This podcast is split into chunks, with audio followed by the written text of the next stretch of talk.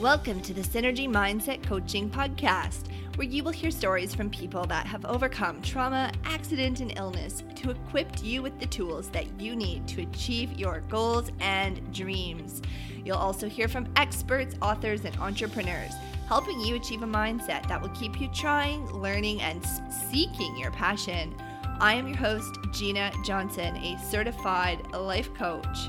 We're talking about how many of us have grown up feeling invisible or not good enough. Some of us are aware, others have yet to discover.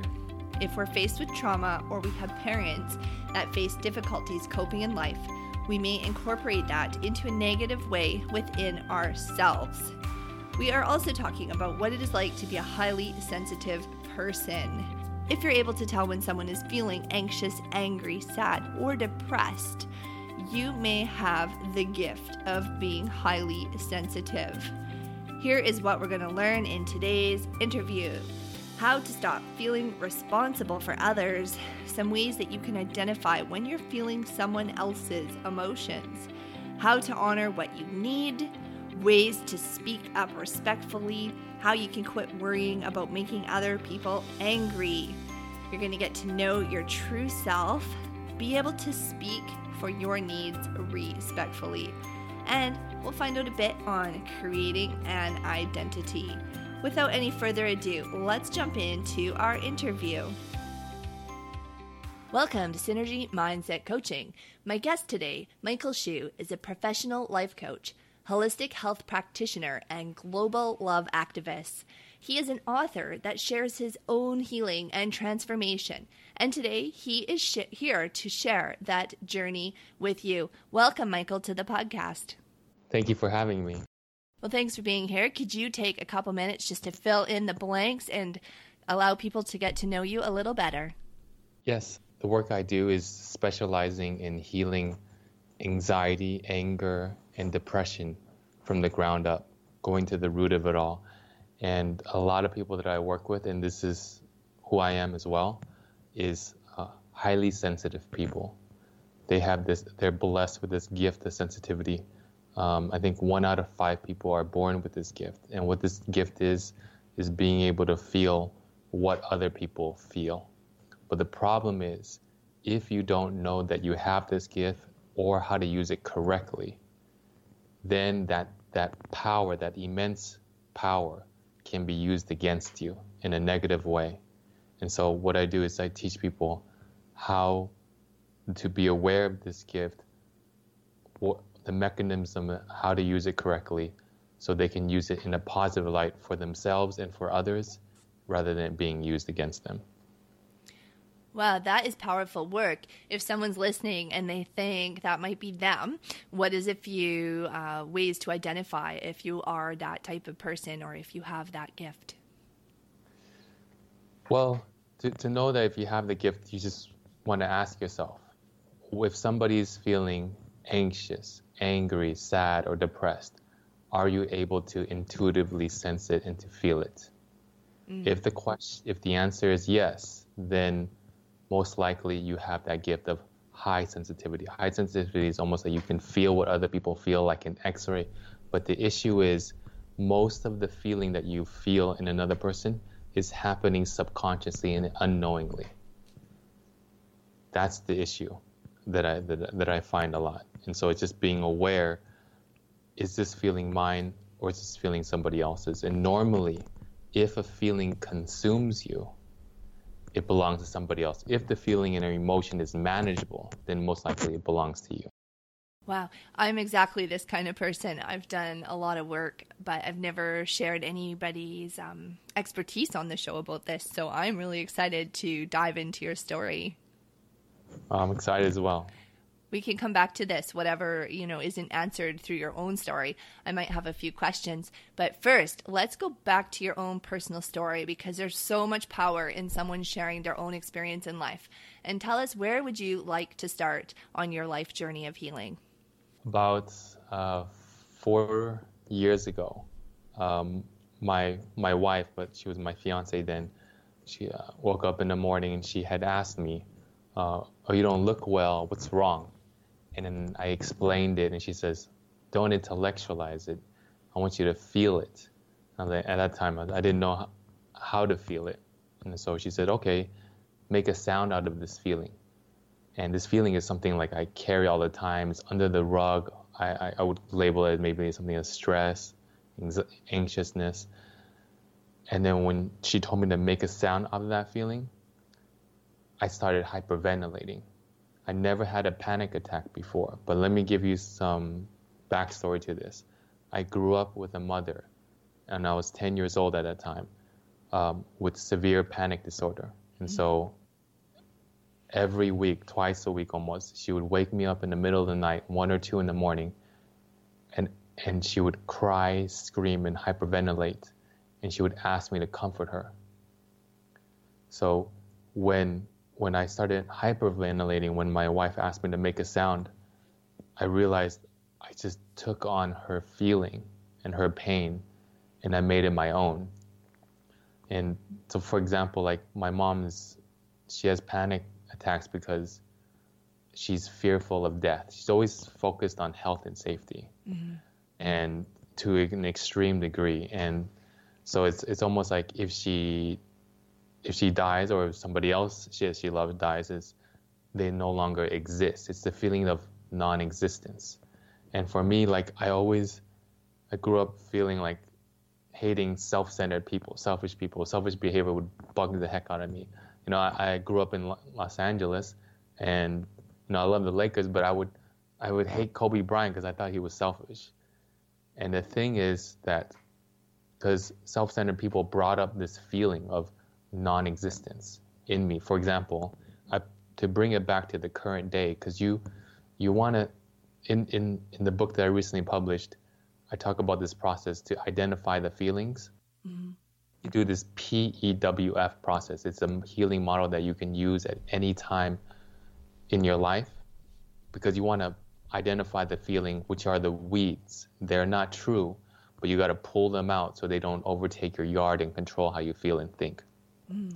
And so when I, for example, my wife is very bad with time and she's really focused on you know what she has got to do, and so she's um, she's very often late, and that that's the problem. The P you can even think about the sound poof to make you to help uh, remember that that model, and so you identify the problem that brings up the strong emotion of either anxiety, anger, or depression. Depression is has a negative stigma, but it's really just emotional suppression, numbing yourself. So that E is identify the emotion. So my my wife's late behavior would make me angry. Now W is the worst fear, worst case scenario. You want to take the original problem, stretch into your worst fear, worst case scenario. What does that look like? Mm-hmm. And so for me, it was just none of my needs and desires is considered, is completely neglected and abandoned. And so F and PEWF is feeling about the self. So you want to think if your worst fear or worst case scenario came true, what would it how would it make you feel about who you are? Now there are two very common feelings that come up and maybe in the middle of the podcast um, I can say I can explain why they're so common. And but then the things that two common feelings are failure, I'm a failure, something is wrong with me, and the other one is a little bit deeper, a little bit more hidden, and, and it impacts more, is the feeling of non-existence. I don't exist. I don't matter. Mm-hmm. And so when when when my wife would be late, it made me feel like I like I like I don't exist. So that's the feeling about the self. Now, what you do after that is you apply, and this is what I did for myself. You apply the PEWF model to both of your parents. You, you first begin with their emotion because it, you're connecting with somebody else other than yourself. So you first begin with E, the emotion in the PWF model, then you work backwards. You think about what is a problem that brings up a strong emotion in, in, um, that triggers that, that strong emotion in them. So, for example, my, my mom's emotion is anxiety. What triggers that? Fear of like, is some, something going wrong with health or safety with herself or with somebody else.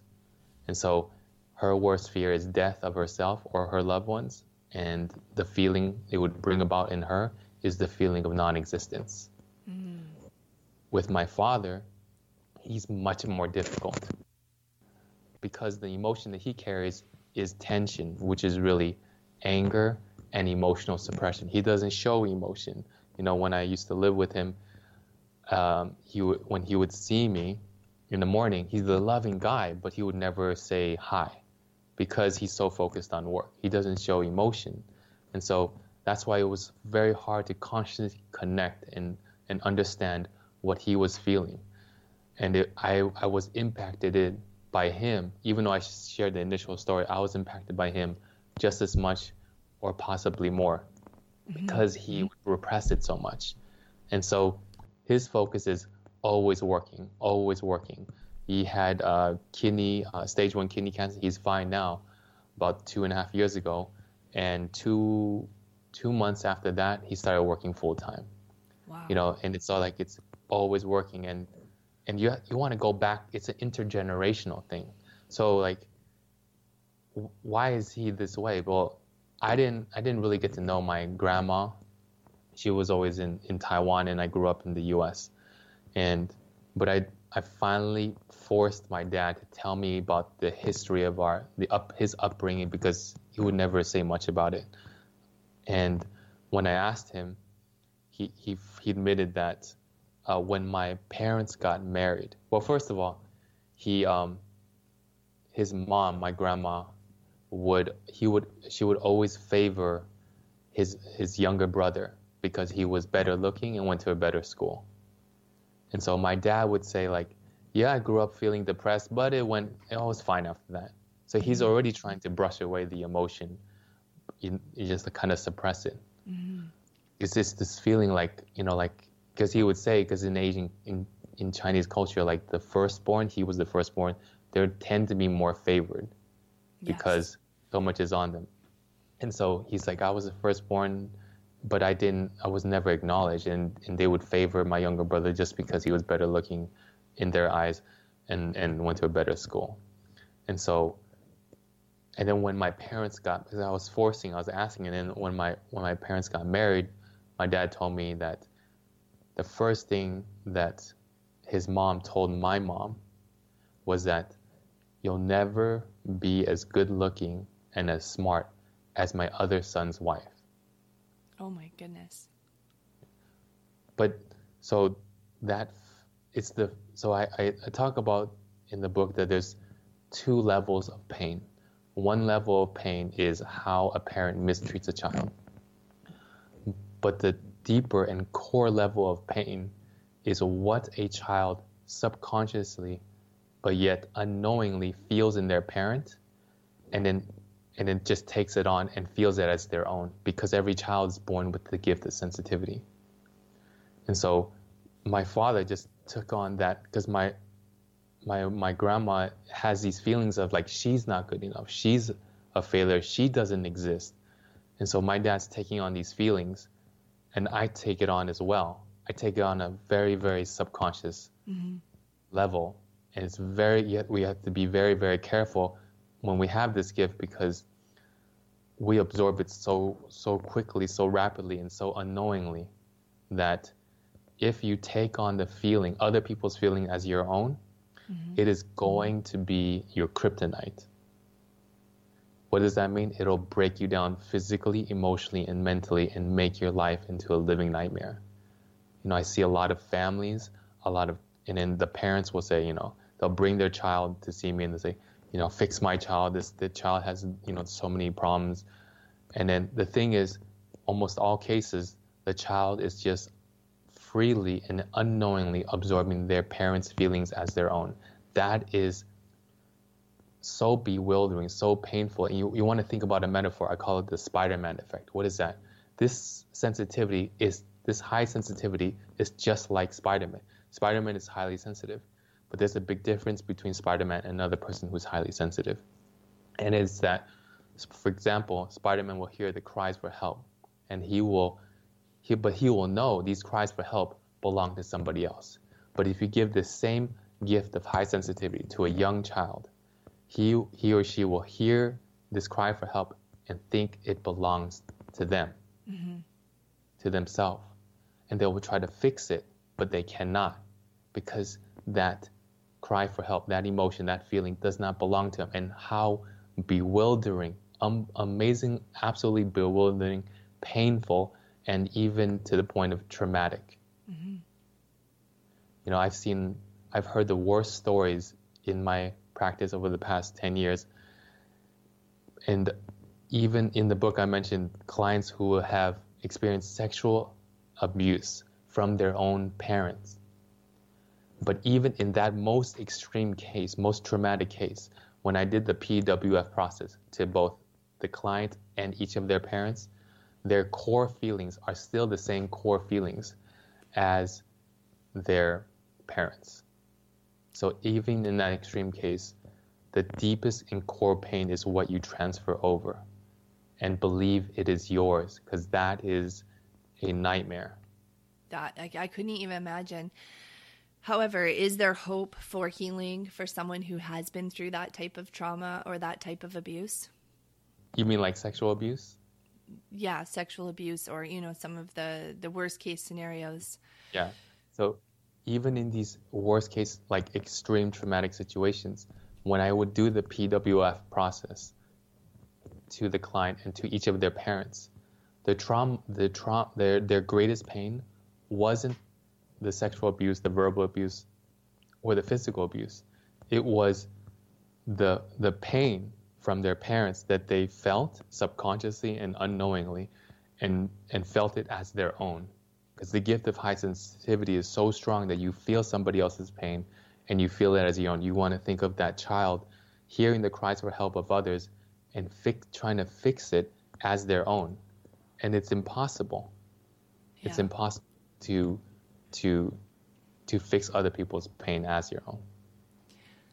I think that's worthy of noting twice that it's impossible to fix other people's pain. Yeah. Do you have a, a lot of people that spend their whole life trying? They spend their whole life trying to make other people happy? The key word, the key question that I ask them um, is, but what, but can I mention one thing to, to like um, to wrap up the, the PWF process where? Oh yes, please. The one last thing is like once you realize the feelings are the same. What I do with with myself and with clients is that I, high sensitivity is like emotional antennas. And you want to think about that Spider-Man effect, and I'll tell them to place an object on their lap, which represents the emotions and their feelings that they're that they're suffering through. And I'll, I'll have them like connect with all these emotions, connect with all these feelings, and I'll, and I ask them to reframe it all as the emotional signals that they picked up through their emotional antennas from their parents since they were a child, and let that sink in, and they they really feel it because, for example, if somebody hit hits you in the arm, you'll get a bruise and you'll know that what caused it. But the thing is, the uh, the emotions of anxiety, anger, and depression, or the problem, whatever it is, the feeling, we don't know the true cause of it, the root of it, because when it first started, when it first began, it happened when we were so young, and we had this gift of sensitivity, and we did it happened unconsciously, mm-hmm. subconsciously and unknowingly. So we can't go to the root of it because it happened unconscious. So, so the whole goal in the process is, is to make the unconscious conscious, to know that this stuff doesn't belong to you. And so, and then this is what I tell people. I say, you take that object, put it in your hands now, you know, and, and feel the emotion of the anxiety, the anger, the depression, or the feeling of non-existence and failure. Feel it in the in the weight in that object, and I imagine I say there's a healthy line of separation separating your personal space and the personal space of your parents. And I ask them to place the object across the line of separation, and then they're going to say SAM. So, what does that mean? I know. I hope. Is it okay to do playful cussing? Absolutely. Okay, okay. So, what does SAM stand for? This is what I asked them. You know, like, are you okay with playful cussing? And then they say, okay. And then well, SAM stands for shit ain't mind. So what does this mean? This, these feelings and emotions don't belong to you. You're not saying this to your parents. You're saying this to yourself. You want to get out of the matrix, get out of this, that, that nightmare of taking on other people's pain as your own because that is a horrible night. It's a, it's a trauma. And so, first goal is knowing that this doesn't belong to you. But now, now I'm ready to answer your question. Should I, should I go there now? Yes, please. Thank you. Okay. So when you say how do people, what was your question again? Can you uh, rephrase phrase it again? Oh, I was asking, do you work with, or as a lot of your clients spend a lot of their lives trying to make other people happy? I call it the three steps of emotional strength. First step is the SAM. How do you know that? You apply the PWF process to yourself and to your parents and even even people are, who are close to you because you can also take on their feelings as as well. And you realize you're carrying the same core feelings. The second step of emotional strength i asked i asked them um, before before i talk about and i go into that second step i'll ask them do you ever find yourself feeling responsible for others? And they'll say yes most likely. And i'll ask them how so? Maybe they'll say you know, um, if I'm not able to provide for my family, then I'm a failure. Or um, if somebody that I love, something bad happens to them, maybe like their, their siblings or their parents, if something bad happens to them, it's because of it's it's, it's their fault, you know, it's it's their wrongdoing. So there's that type of responsibility, and I and I'll, I'll reframe this and I'll say, there is a difference between duty and responsibility. Do, for example, a parent has the duty to, to take care of, to love, to guide, and support their child. But responsibility is something very different. And I'll tell people you want to imagine this world as a global highway. So what does that mean? That means everybody has a sacred path in life and it's their sacred lane. And I'll tell people like take your right hand, hold like an imaginary, your personal car keys in your right hand. And I tell them, when you feel responsible for others, oh, for, at first I, I forgot that in this sacred path and sacred lane, this is your reason for existence. This is your source of light, peace, power, wisdom, and love. It is it's about honoring your true self. If you do that, you'll be the greatest gift for others in the world but there's something that disrupts that balance, that delicate balance, and it is the feeling of responsibility for others. And I'll tell people to visualize this, to visualize this global highway, everybody having their sacred lane and holding their personal car keys in their, in their right hand, just imaginary. And when you feel responsible for others, you are jumping out of your sacred lane, abandoning your sacred lane, and jumping into the sacred lane of another and driving their vehicle of life but it's impossible. You cannot use your personal key to drive the vehicle of life for another. So that's why people feel like a failure because it's impossible. That's like I said, those two common feelings. Why are they so common? This is one of the reasons. And plus, your sacred lane is your reason for existence. If you jump out of it and abandon it, you're going to feel like you don't exist. Plus, you know, if if you drive the vehicle life for another, they will never learn how to drive, so they cannot learn, grow, and evolve. You got to let them have that freedom. And another thing that happens is when you feel responsible for others, you become an emotional sponge for all their pain. Mm-hmm. And to visualize this, I call it the, it's something I would talk about, I'm writing in, in my next book, is the triangle of pain. What is that? At the top, at the apex of the triangle, is the feeling of responsibility for others, or the misuse sensitivity. Misuse sensitivity means you feel other people's feelings so much, so strongly that you believe it is yours, that it belongs to you. And so when that happens at the bottom ends of the triangle, you're going to feel like a failure because you cannot use your personal key to drive the vehicle of life for another. And then when you feel responsible for others, it, it's subconsciously it feels like it is your only reason for existence.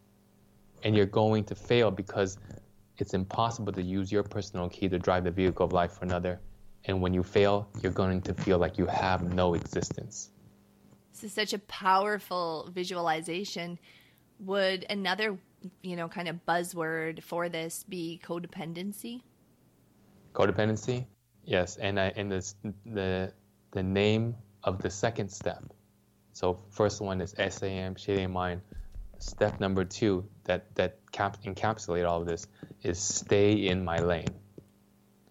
If you stay in your lane, then you can. That's your source of light. That's your greatest power. You're going to be the greatest gift. You're going to be able to shine your light on, onto the world. It's your true self that is your greatest gift to others. It's kind of like a yin and yang effect and balance. You know, we, we have our compassionate self, which is very, very important, but we have the me as well. We have to know our true self, which is our greatest. It is the me that is the greatest gift to the we. Wow, the me that is the greatest gift to the we. I love that. Thank you. So, can you take us back to that conversation when your wife asked you that question that caused you to start to hyperventilate? Does this all all this work you've done tie back to that moment? It was. It doesn't. Uh, it ties back to that moment, but it's an it's a continual evol, uh, evolutionary process. Everything is layered and builds on, builds on, and I'm constantly growing because and, and, and looking within myself. Even when I see clients, I take a moment and, and I know that's probably mirroring something within me, and even sharing it helps me embrace the concepts um, that much more. I didn't get to go over this, but I, the whole process, I call it emotional strength. And, and I like to use acronyms. It's like, I want to think of F I S T. Mm-hmm. It's like fist. So what that means is that you, you want to think of this mantra. This will help settle people down. We're always focused on the problem. We feel like this problem is causing my feeling, and I fix the problem, I'll fix the feeling. But the truth of the matter is, and this will help you center and ground yourself and get to the core of it. You want to tell you tell yourself this mantra: problems bring up feelings in us that existed before the problem ever happened. Hmm. So, for example, you know, my my wife's late behavior makes me feel like I don't exist, but the non feelings of non-existence was there before I even met her. And so the thing is, so the feel is that we need to, we're always thinking, overthinking, and we need to feel to balance our thoughts. We need, and then eyes to identify our feeling, but the feeling is never true. It's just, we're just pulling out the weeds so it doesn't overtake our yard and control how we feel and think. And then S is separate. We separate from what doesn't belong to us we finally are aware of our emotional antennas and know that what is my feeling and what is what is not. And after you separate, then you can honor the power of your true self. But the thing is, people, I'll ask people, define your true self in two separate words. It kind of works like a yin and yang.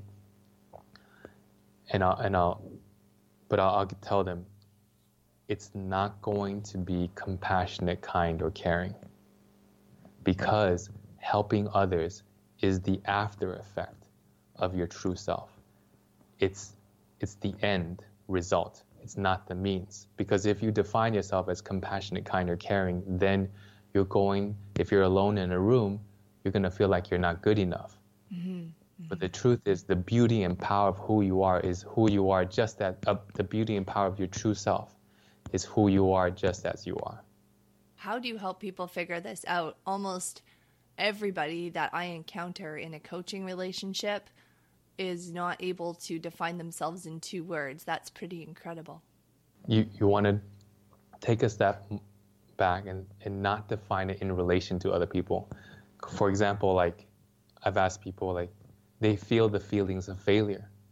And so I ask them, how do you define your true self? And they'll say productivity.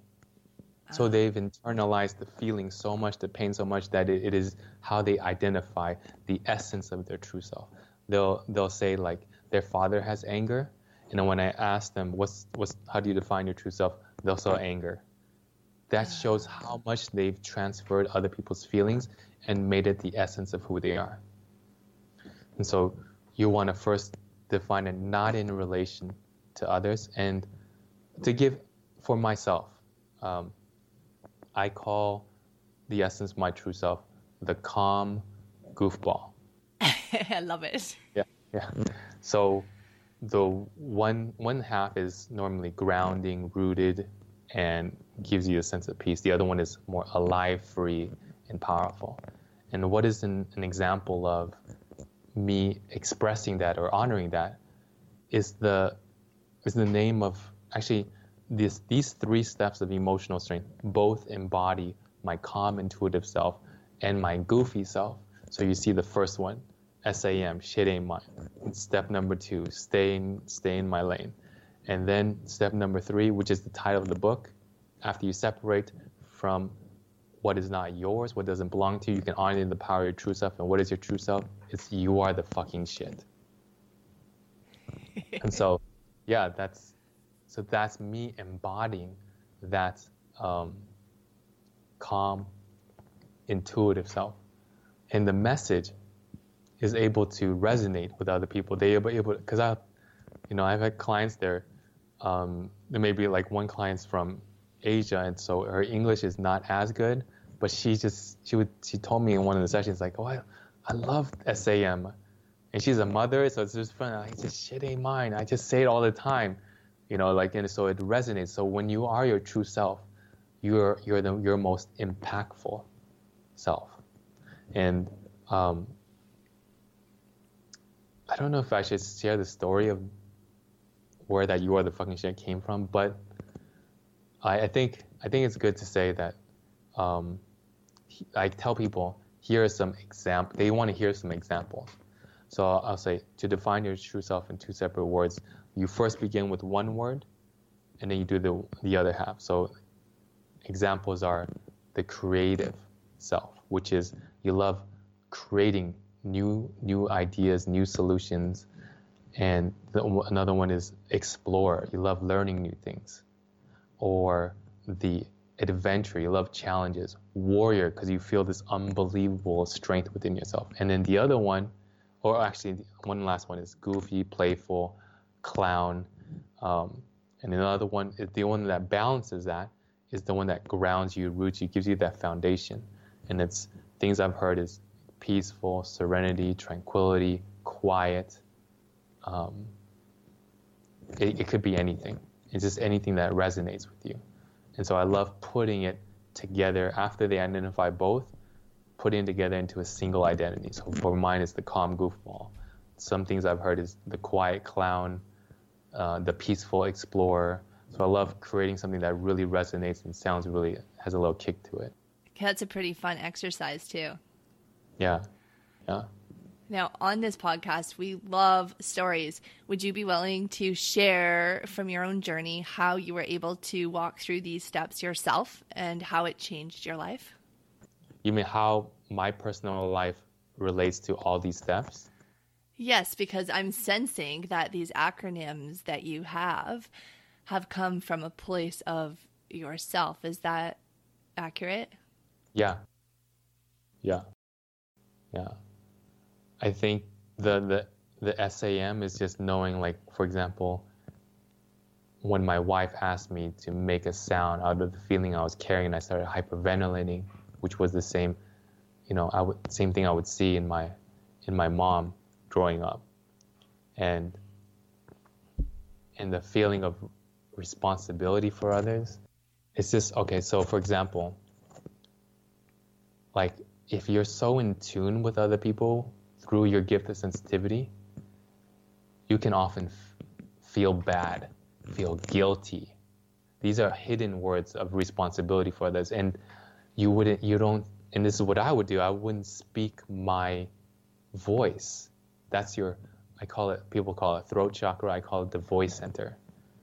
Are, you want to think about, are you honoring what you want? Are you expressing and voicing it, and are you backing up with action when necessary? Mm-hmm. And so often, so very so much, I would swallow my words because I felt bad, and I and I didn't want to say what I really want to say, and when I real and then this is something I, have known before, but I really, really, really realized this recently, and I just I realized how much I was swallowing my words and and how how much pain it was causing me because when you do that, your whole mind and body and aura becomes um, flooded with other people's thoughts and feelings.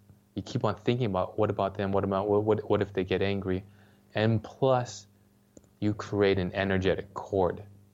What does that mean? Like a cord that connects your body, your aura, and their body and their aura, and then it becomes like it's this emotional highway, and you just take on all their feelings.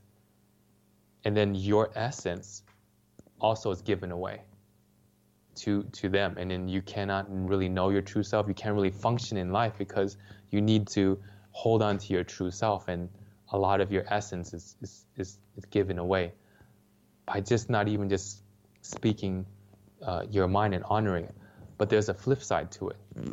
You can speak your mind but if you speak it with for example anger or attitude this this is like setting healthy boundaries. You can either don't say anything at all or you have an aggressive boundary. And you're like you just you know voice it with anger. Both ways both scenarios you're still going to absorb the other person's feelings. So it's very interesting. You want to say it from a place of firmness centeredness groundedness you got to clear all these feelings that don't belong to you and for example i i feel like the, there are two common feelings the the i'm a failure and I don't exist. But the one that non-existence is the one that's deeper. It's the one that hurts the most. Because, for example, people will say, if I fail to provide, if I fail at something, if I fail in my job, then I will not have an identity. Therefore, I don't have an existence. You're, you're so hitting on my childhood that I started the name of this uh, whole podcast, Coaching Synergy Mindset Coaching because my dad would often stare out the window into space or like right through me but not see me and that was what I grew up. I wish I met you before like my 10 years of therapy and personal growth. That's what I had to work through was that I grew up thinking exactly that I was invisible because my dad never seen me. And I didn't know it was like literally his own shit and it still is his own shit today. I'm curious what emotion would he carry within himself out of the anxiety, anger, or emotional suppression? He always was angry. He would yell, sometimes throw things, and always blame us that we made him do it. So it took me a really long time to see that and overcome it. Do you, do you mind me asking what problem or situation would bring up strong feelings of anger in him?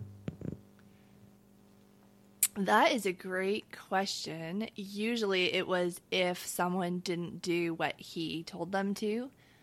And I think that came from his own feelings of, you know, being invisible to his own father.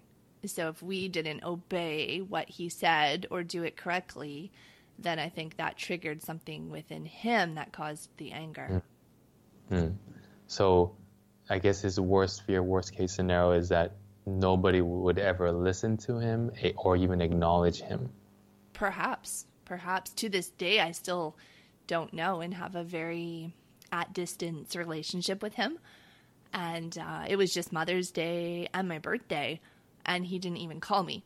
And after all this work I've done, I still have to struggle with knowing that that's his stuff and that it doesn't mean anything about how he, you know, doesn't love me or doesn't care about me, all those things that I used to think subconsciously. So this is pretty incredible talking to you right now about this. Yeah. And do you do you mind like the last part is like the the the feeling about the self is like he carries if his worst fear came true if nobody acknowledged him nobody listened to him then he would feel non existent. Yeah, I think so. Yeah.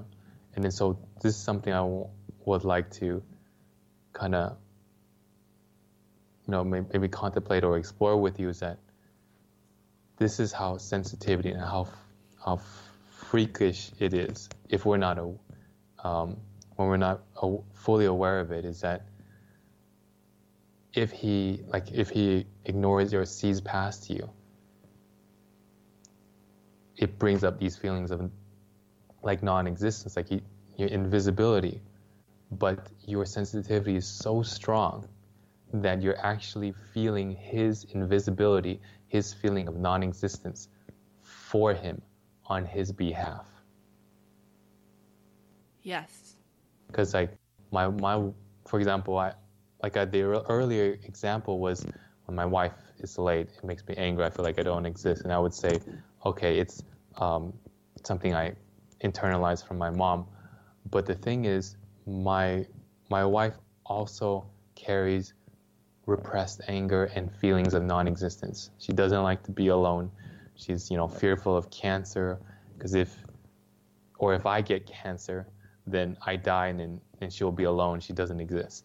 Mm. So she's constantly always carrying this feeling. And so when when we need to go to bed and I need to wake up early for work, and she's so infused with the computer, for example, because she's, she, you know, she's, I don't know, for whatever reason, and I'll get angry because like after a while, this this happened a few months ago, and I and I got angry. I couldn't take anymore because I was getting lack of sleep, and I was like, and I was using her repressed feelings of anger and using her feelings of non-existence, but throwing it at her, mm-hmm. but doing it, all of this doing it subconsciously and unknowingly, feeling like it was mine.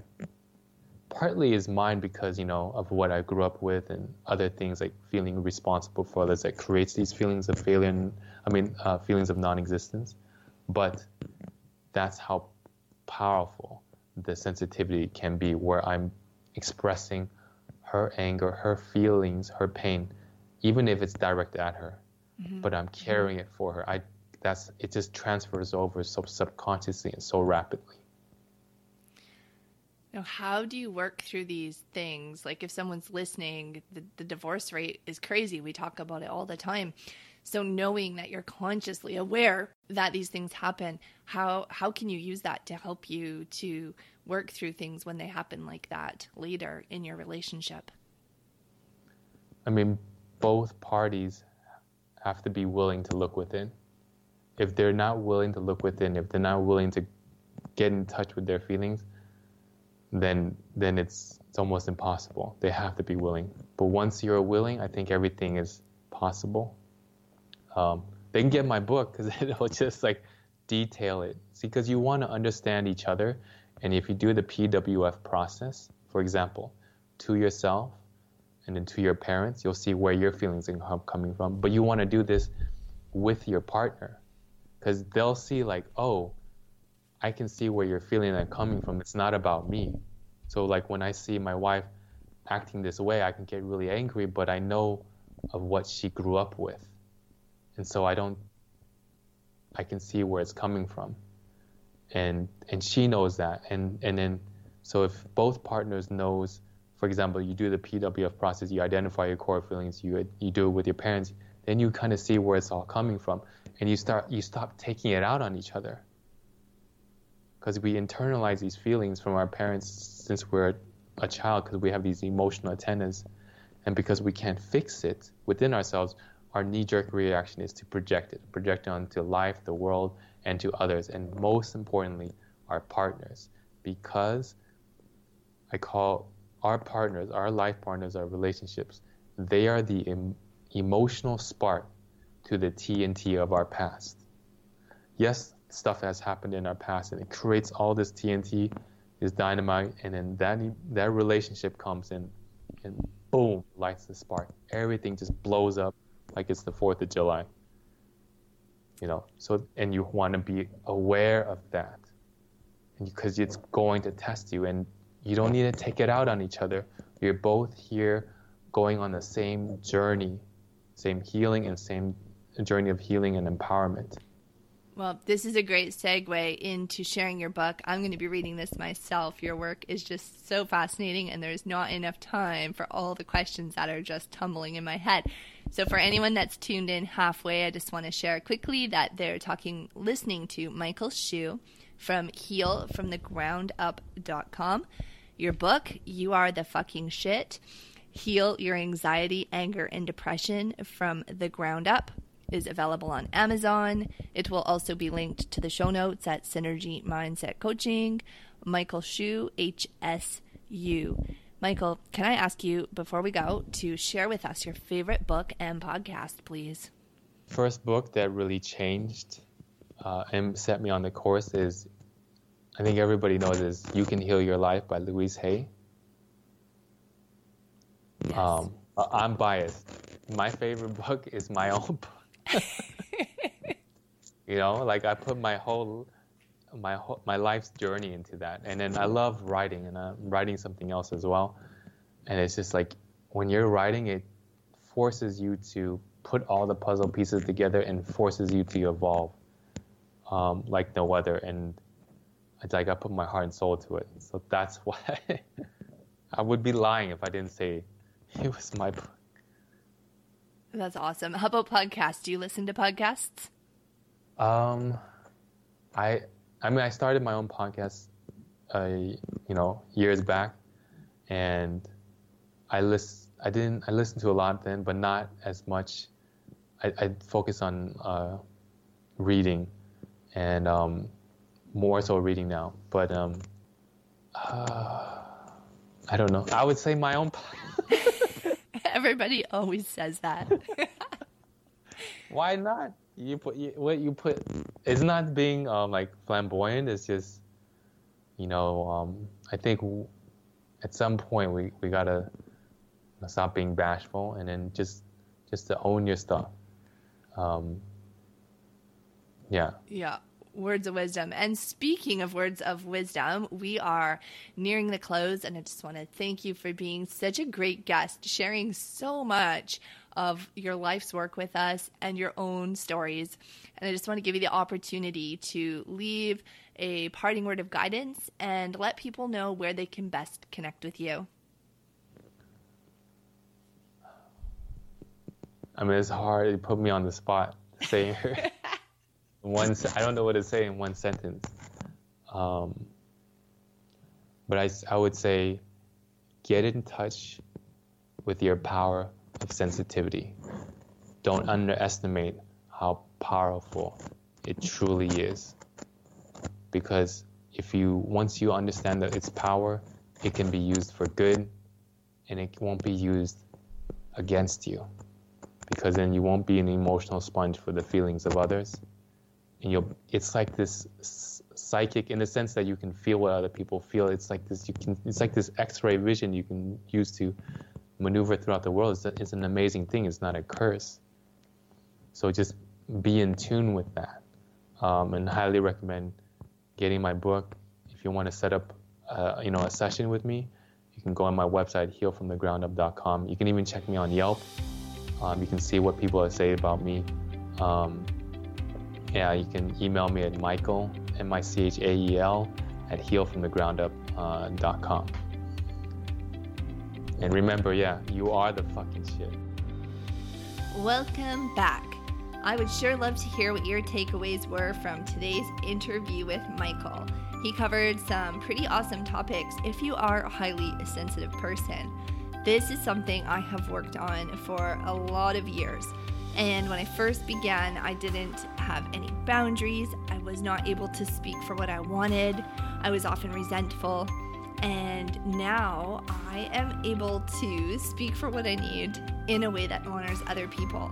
And I'm able to stand in confidence and know that there is a purpose for me and there is a plan for my life and that I am doing good work in the world.